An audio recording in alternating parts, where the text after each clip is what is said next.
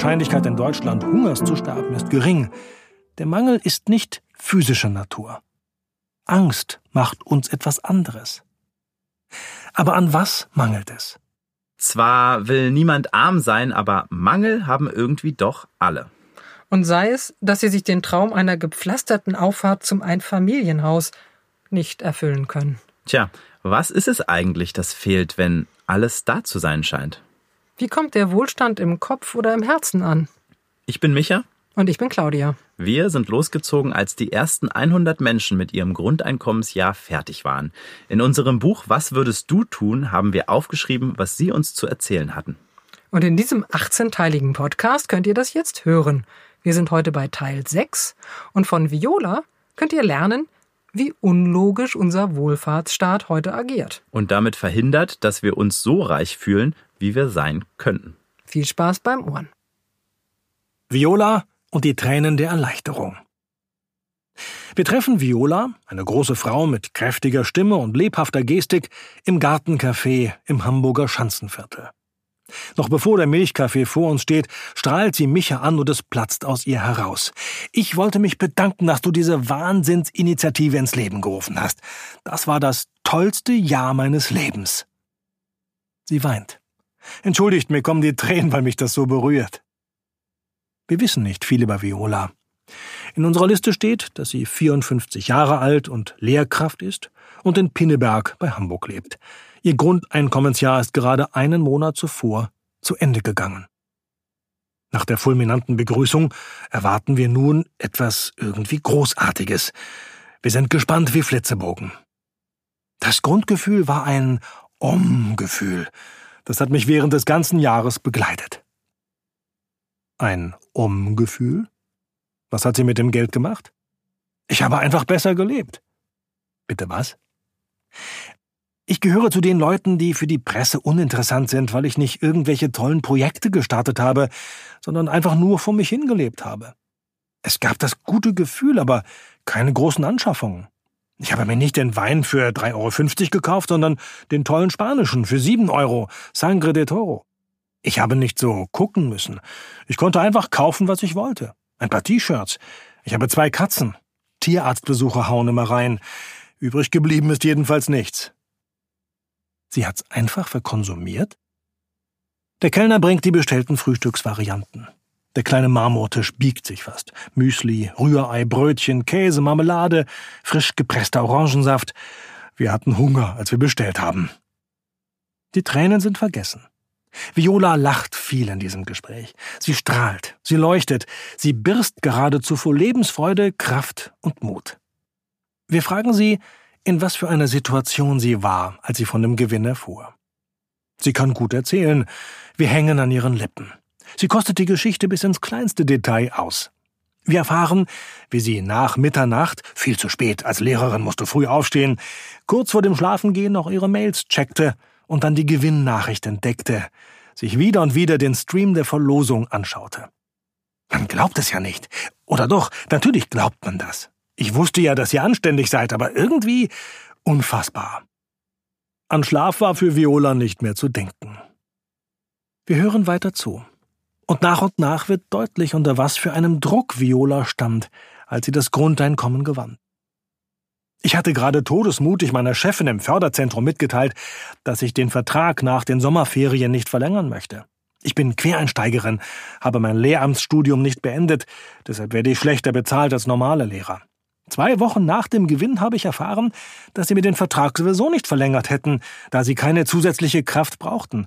Und da ich nur Vertretungslehrkraft bin, war klar, dass ich diejenige bin, die gehen muss.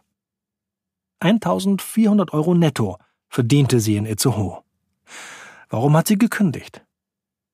Ich liebe diesen Job, aber habe diesen Cut gemacht, weil ich wieder nach Hamburg wollte. Ich bin in Itzehoe nur gelandet, weil ich in Hamburg keine Wohnung bezahlen konnte. Ich hing da schon vier Jahre. Eine Freundin hat mich ermutigt, einfach mal was zu riskieren. Violas Mut wird vom Schicksal belohnt. Erst kommt das Grundeinkommen, ein paar Tage später wird im Haus einer Freundin in Pinneberg eine Wohnung frei, und dann findet sie prompt eine Stelle im Förderzentrum Elmshorn, wo sie neu eingestuft wird. 1600 Euro netto, etwa halb so viel wie ein verbeamteter Kollege, dazu mit halbjährlichen Verträgen. Und, so sei der Vollständigkeit halber und im Hinblick auf den mangelnden Vermögensaufbau in Deutschland ergänzt, ohne vergleichbare Pensionsansprüche. Wer bezahlt den Preis für kein Grundeinkommen? Eine Frauenantwort. Wer aufmerksam gelesen hat, wird jetzt vielleicht kritisch einwenden, dass Viola doch nicht grundlos in dieser unvorteilhaften Situation einer Springerin ist, sondern dass sie offenbar ihr Lehramtsstudium nicht abgeschlossen hat. Man könnte sich sogar fragen, wieso sie überhaupt als Lehrerin arbeiten darf, wenn sie doch in Wahrheit nur, ja, was eigentlich, ungelernte Hilfskraft ist. Wir fragen und bekommen eine Frauenantwort. Ich bekam mitten im Studium ein Kind. Vom Vater des Kindes hatte ich mich getrennt, bevor ich wusste, dass ich schwanger war. Er war sauer, dass ich mich entschied, es trotzdem zu bekommen. Der Streit ging durch jede gerichtliche Instanz, die es nur gab. Wir erinnern uns kurz an René und die Mutter seines Sohns, die angeblich heimlich die Pille abgesetzt hat. Ob Violas Ex-Freund dasselbe erzählen würde? Ich hatte ohnehin Angst vor einem Leben als Alleinerziehende mit Kind. Und dann von jemandem zu hören, den man mal geliebt hat? Nö, das ist nicht von mir. Dann vom Gericht behandelt zu werden, als sei ich eine billige Studentin, die einen Oberstudienrat über den Tisch ziehen will? Es ging doch nicht um mich, sondern um Mitya, meinen Sohn. Auch kein Einzelfall. Es gibt etwa acht Millionen Familien mit minderjährigen Kindern in Deutschland. Jede fünfte ist eine Einelternfamilie, Tendenz steigend. In 90 Prozent der Fälle ist dieser eine Elternteil die Frau. Macht rund 1,44 Millionen alleinerziehende Mütter. Die meisten von ihnen reiben sich auf zwischen Beruf, Haushalt und Fürsorge für die Kinder. Knapp die Hälfte von ihnen bekommt vom Kindsvater nicht einen einzigen Cent, ein Viertel bekommt zu wenig und nur für jedes vierte Kind wird vollständig und regelmäßig gezahlt. Die meisten Väter geben an, sie hätten kein Geld. Es zählt, was auf dem Steuerbescheid steht. Selbstständige haben da gewisse Gestaltungsmöglichkeiten.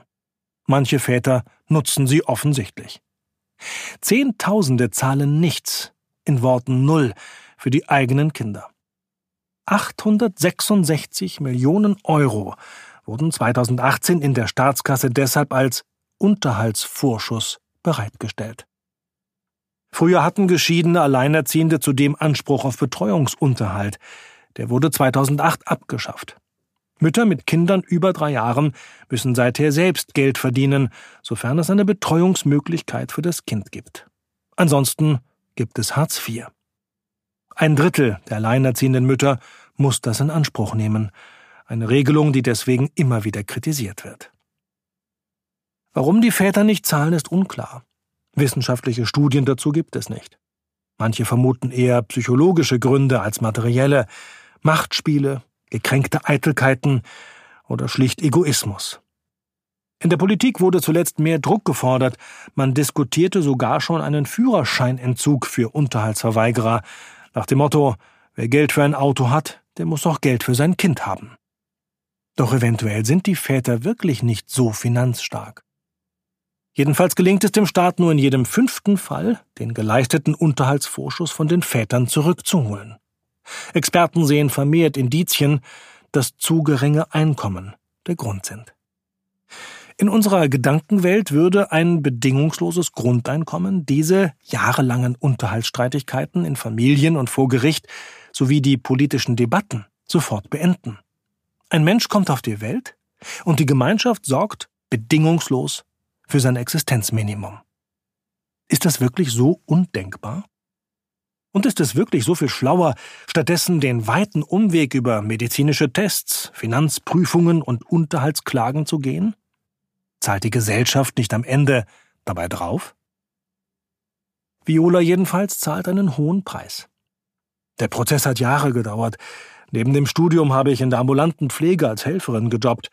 Bei der Kinderbetreuung war ich auf die Hilfe meiner Mutter angewiesen, zu der ich allerdings ein sehr gespanntes Verhältnis hatte. Irgendwann kurz vorm ersten Staatsexamen konnte ich nicht mehr. Mitya war ein tolles Kind, aber mega anstrengend. Ein ADHS-Kind, die Schichtarbeit, das Studium mit den Prüfungen und kombiniert mit den mütterlichen Erpressungen. Eine Sache musste raus. Ich hatte keine echte Wahl. Sie bricht das Studium ab und arbeitet statt als angehende Lehrerin die nächsten Jahre in der Pflege. Da sie aber auch dafür keine Ausbildung hat, ist sie lediglich Altenpflegehelferin und entsprechend schlecht bezahlt. Doch sie lebt und genießt das Leben mit Kind. Sie arbeitet ehrenamtlich in einem Schulprojekt und als Redakteurin eines kleinen kirchlichen Magazins. Sie reist gern. Ab seinem fünften Lebensjahr nimmt sie den Sohn einfach mit, nach Spanien, nach Tansania und irgendwann nach Ägypten. In Kairo bekommt sie einen Job als Lehrkraft an einer neu eröffneten deutschen Schule angeboten. Acht Wochen später fängt sie dort an. Mitya ist inzwischen 13 Jahre alt. Viola hatte Geschichte und Spanisch studiert. In Kairo lehrt sie Deutsch. Inzwischen unterrichtet sie sogar Mathematik bis neunte Klasse auf Förderniveau. Wenn sie von Ägypten erzählt, leuchten ihre Augen. Sie hat dort keine Krankenversicherung, aber darf in ihrem Lieblingsberuf arbeiten, als Lehrerin. Zehn Jahre bleibt sie in Kairo, dann kehrt sie nach Deutschland zurück. Der Sohn studiert inzwischen in der Heimatstadt Hamburg. Sie findet dort keine bezahlbare Wohnung und landet in Itzehoe, knapp eine Stunde entfernt.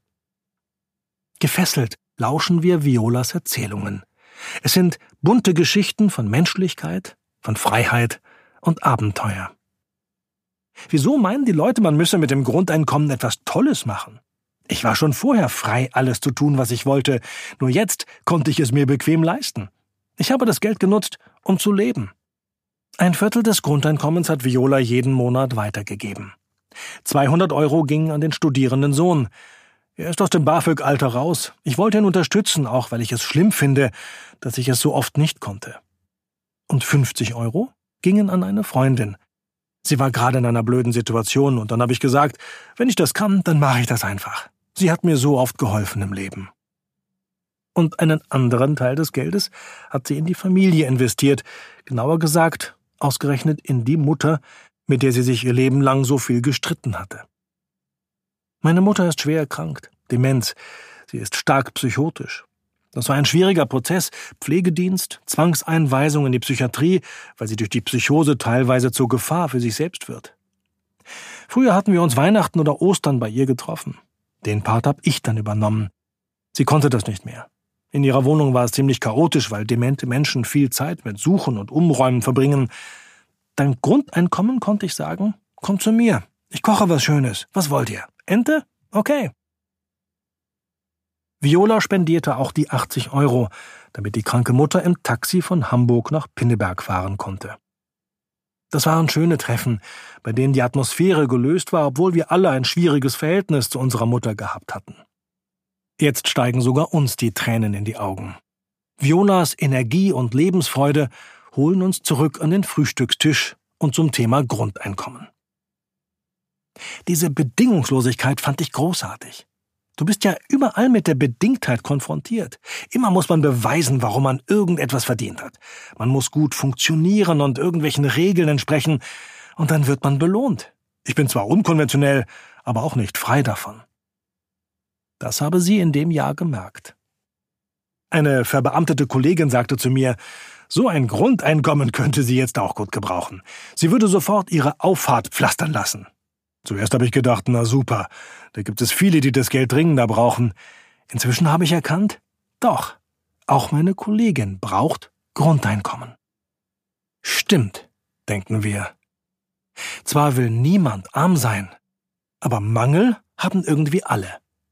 Und sei es, dass sich der Traum einer gepflasterten Auffahrt zum Einfamilienhaus nicht erfüllen könnte. Genau davon lebt ja auch unser System, dass es permanent einen Mangel beschwört. Und aus eigener Erfahrung wissen wir, dass es dabei oft eigentlich um eine innere Leere geht, die wir im Kaufrausch oberflächlich wegkonsumieren. Die angebliche Shoppinglust, wenn wir die Kreditkarte zum Glühen bringen. Davon lebt ja diese ganze Warenwelt, dass wir Dinge kaufen, die wir gar nicht wirklich brauchen. Wir stillen damit bloß, kurzfristig, einen unbewussten Mangel. Was nicht heißt, dass es keine echten Bedürfnisse gibt. Ganz sicher gibt es einen menschlichen Grundbedarf, um den wir uns genau dann sorgen, wenn wir Existenzangst haben, und das ist mehr als Hunger und Durst. Denn die Wahrscheinlichkeit in Deutschland Hungers zu sterben ist gering. Der Mangel ist nicht physischer Natur. Angst macht uns etwas anderes. Aber an was mangelt es? Viola lacht. Genau darum geht es. Aus dem bedingungslosen Grundeinkommen entsteht eine Freiheit, nicht abhängig zu sein und auch nicht Rechenschaft geben zu müssen. Das ist absolute Freiheit. Daran mangelt es den Menschen. Irgendwie spüren wir, dass Viola trotz ihrer eindrucksvollen Lebenserfahrung in dem Grundeinkommensjahr noch mal etwas ganz Besonderes erlebt hat. Es ist in jedem Fall mehr als Geld. Es hat mit dieser gerade beschworenen Freiheit zu tun, aber die hatte sie doch auch schon vorher. Oder? Ich habe eine große Gelassenheit. Im Leben hat immer alles geklappt, irgendwann. Trotz Finanzmangels habe ich ganz viele tolle Sachen erlebt. Das brauchte viel Mut, den ich auch hatte. Aber das Jahr mit dem Grundeinkommen, da wusste ich, jetzt brauche ich mal keinen Mut. Mut ist ja immer Energie. Die brauchte ich jetzt ein Jahr lang nicht aufzuwenden. Das war wow oder um. Sie stockt, dann korrigiert sie. Nein, das war um. Sie atmet lang und entspannt aus. Sie deutet auf die Vögel, die über uns hin und her wirbeln. Schaut mal, die Mauersegler hier. Die verbringen im Prinzip ihr ganzes Leben in der Luft. Sie fangen und fressen die Insekten im Flug, sie trinken im Flug, sie schlafen sogar im Flug. Nur zur Brut begeben sie sich auf festen Boden. Sie sind frei, befreit von allen Zwängen. Das ist das Grundeinkommensgefühl. Jetzt verstehen wir wirklich. Om. Beim Bezahlen fragt der Kellner, ob wir von diesem Verein seien. Wir nicken. Er strahlt. Ich mache da auch regelmäßig mit. Wir fühlen uns satt und reich beschenkt. Doch Viola wäre keine echte Lehrerin, wenn sie uns nicht am Ende noch etwas zum Nachdenken mit auf den Weg gegeben hätte. Meine Freundin, eine Altenpflegerin, die jetzt in Hartz IV ist, kann dieses Gefühl von Freiheit nicht haben, weil sie sich mit dem Grundeinkommen beim Jobcenter abmelden müsste. Und dann ist sie nicht krankenversichert. Aber das ist ganz wichtig. Viola schaut uns ernst an. Jetzt schreibt sie uns die Hausaufgabe ins Klassenbuch. Deswegen sind 1000 Euro nicht genug. Auf unserem Abschlusszeugnis steht ein dickes Minus hinter der 4, nur knapp ausreichend. Trotzdem werden wir in die nächste Klassenstufe versetzt. Viola lächelt uns versöhnlich an.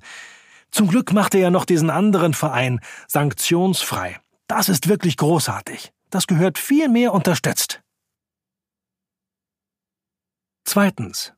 Spaß, Schulden und Ohnmacht. Der Staat. Gönner oder Gegner? Viola hat recht. Es gibt noch einiges zu tun.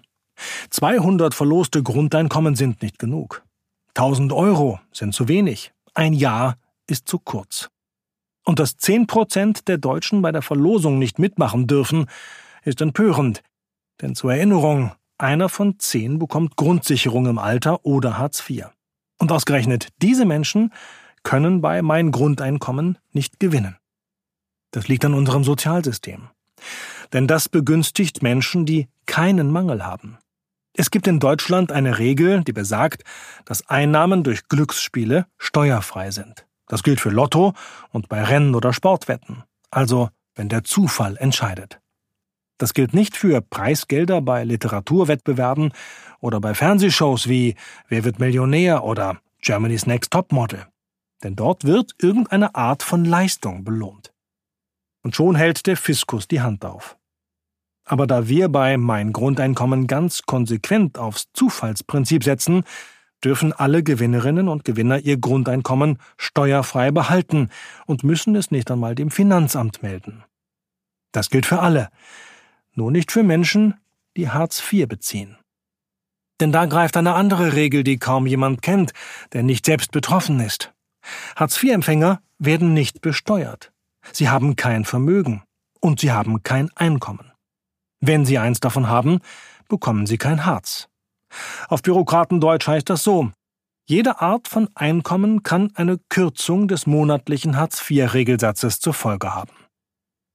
Heißt, Hartz-IV-Empfänger, die ein Grundeinkommen gewinnen, gewinnen in Wahrheit gar nichts, weil sie das Geld an anderer Stelle wieder abgezogen bekommen. Nicht der Bürger gewinnt, sondern der Staat. Monatliche Grundeinkommenszahlungen sind zwar bei allen anderen Menschen kein Einkommen und werden deswegen nicht besteuert, bei Hartz-IV-Empfängern sind sie aber doch ein Einkommen und werden deswegen verrechnet. Wir verstehen die Logik dahinter selbst nicht. Manche argumentieren so, wenn der Staat einem Schwachen hilft, ist das sehr großzügig. Und wenn der diese Hilfe eigentlich nicht braucht, sei es doch mehr als berechtigt, wenn der Staat seine Hilfeleistungen einstellt. Und wie ist das beim Kindergeld? Für jedes Kind gibt es Kindergeld, und zwar bedingungslos, egal was die Eltern damit tun.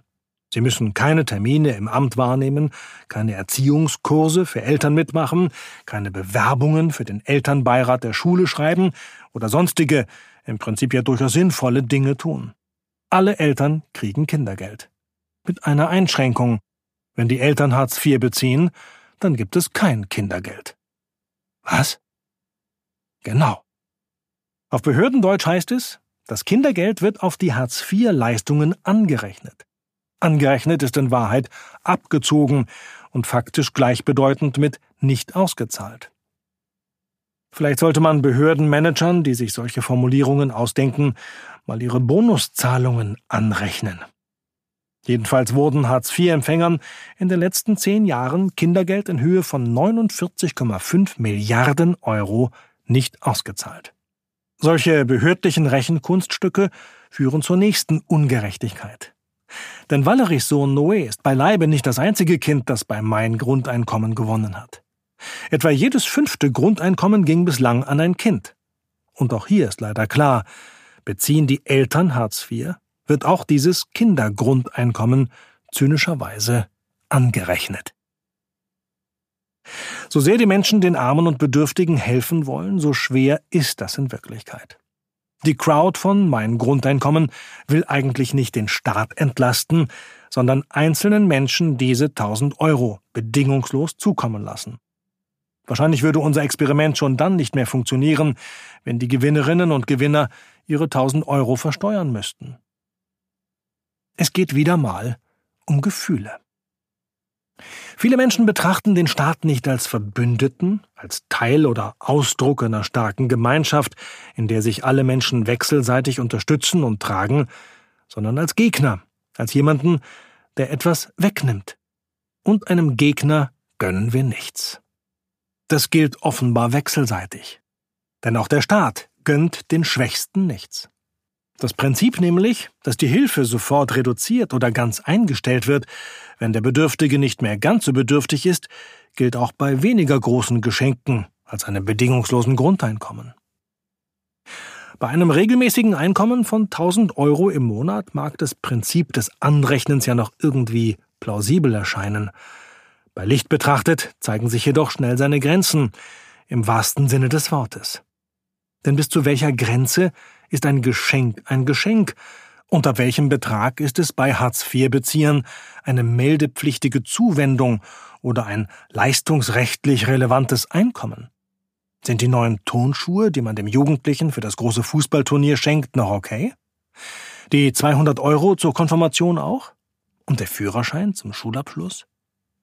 Darf man dem Freund die alte Waschmaschine vererben? Oder der Freundin das Fahrrad schenken, das man nicht mehr braucht? Diese Grenzen sind bei Hartz IV nicht wirklich geregelt. Es gibt erhebliche Ermessensspielräume und es sind die Angestellten in den Jobcentern, die solche Fragen entscheiden müssen, nach eigenem Ermessen und mit großen rechtlichen Unsicherheiten. Während die einen großzügig über irgendetwas hinwegsehen, greifen die anderen schon bei Kleinigkeiten hart durch. Großes mediales Aufsehen erregte im Winter 2017 ein 50-jähriger Hartz-IV-Empfänger aus Dortmund. Er bezog zusammen mit seiner Frau 760 Euro plus die Miete für eine 60 Quadratmeter Wohnung in der Dortmunder Nordstadt. Weil zur Monatsmitte das Geld knapp wurde, setzte er sich zum Betteln mit seinem kleinen Hund vor ein Ladengeschäft. Eine Mitarbeiterin des Jobcenters Dortmund sah ihn dort.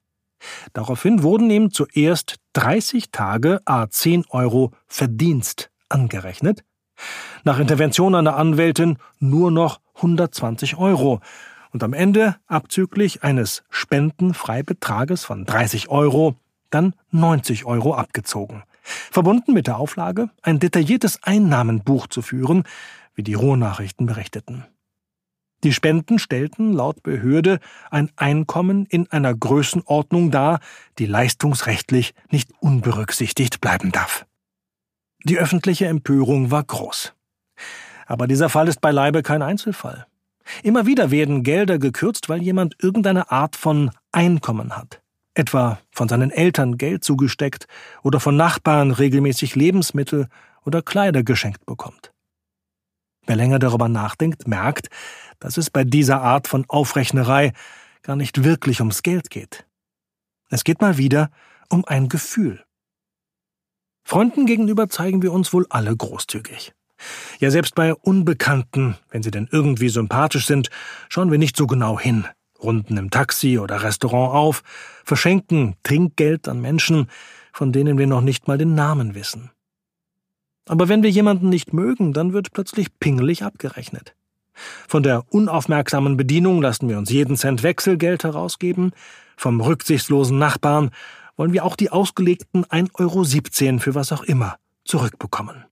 Ähnlich knauserig verfährt der Staat mit uns Bürgern und gibt, um manche Kleinstgebühr einzutreiben, gelegentlich sogar mehr Geld für Porto und Bearbeitung aus, als er durch den Vorgang einspart. Und bei den Ärmsten, eben jenen, die Hartz IV beziehen müssen, wird er besonders geizig. Der Staat ist nicht nur geizig, er ist auch verdammt autoritär. Nur wenige Dinge machen uns so wütend wie das Hartz-IV-System. Die Menschen fühlen sich nicht beschenkt, sondern gedemütigt. Was Grundeinkommen in Zukunft daran ändern könnte und was der Verein sanktionsfrei schon heute dagegen tut, erfahrt ihr beim nächsten Mal. Wenn du sofort weiterhören oder lesen möchtest, dann geh auf unsere Webseite meingrundeinkommen.de slash Buch. Dort kannst du das Buch und das Hörbuch direkt bestellen. Wenn du selbst ein Jahr lang Grundeinkommen gewinnen willst, geht das auch auf meingrundeinkommen.de. Mit ein bisschen Glück erhältst du dort Grundeinkommen für ein Jahr. Bedingungslos. Und wie schön, dass du diesen Podcast hörst und deine wertvolle Zeit diesem Thema widmest. Vielen Dank.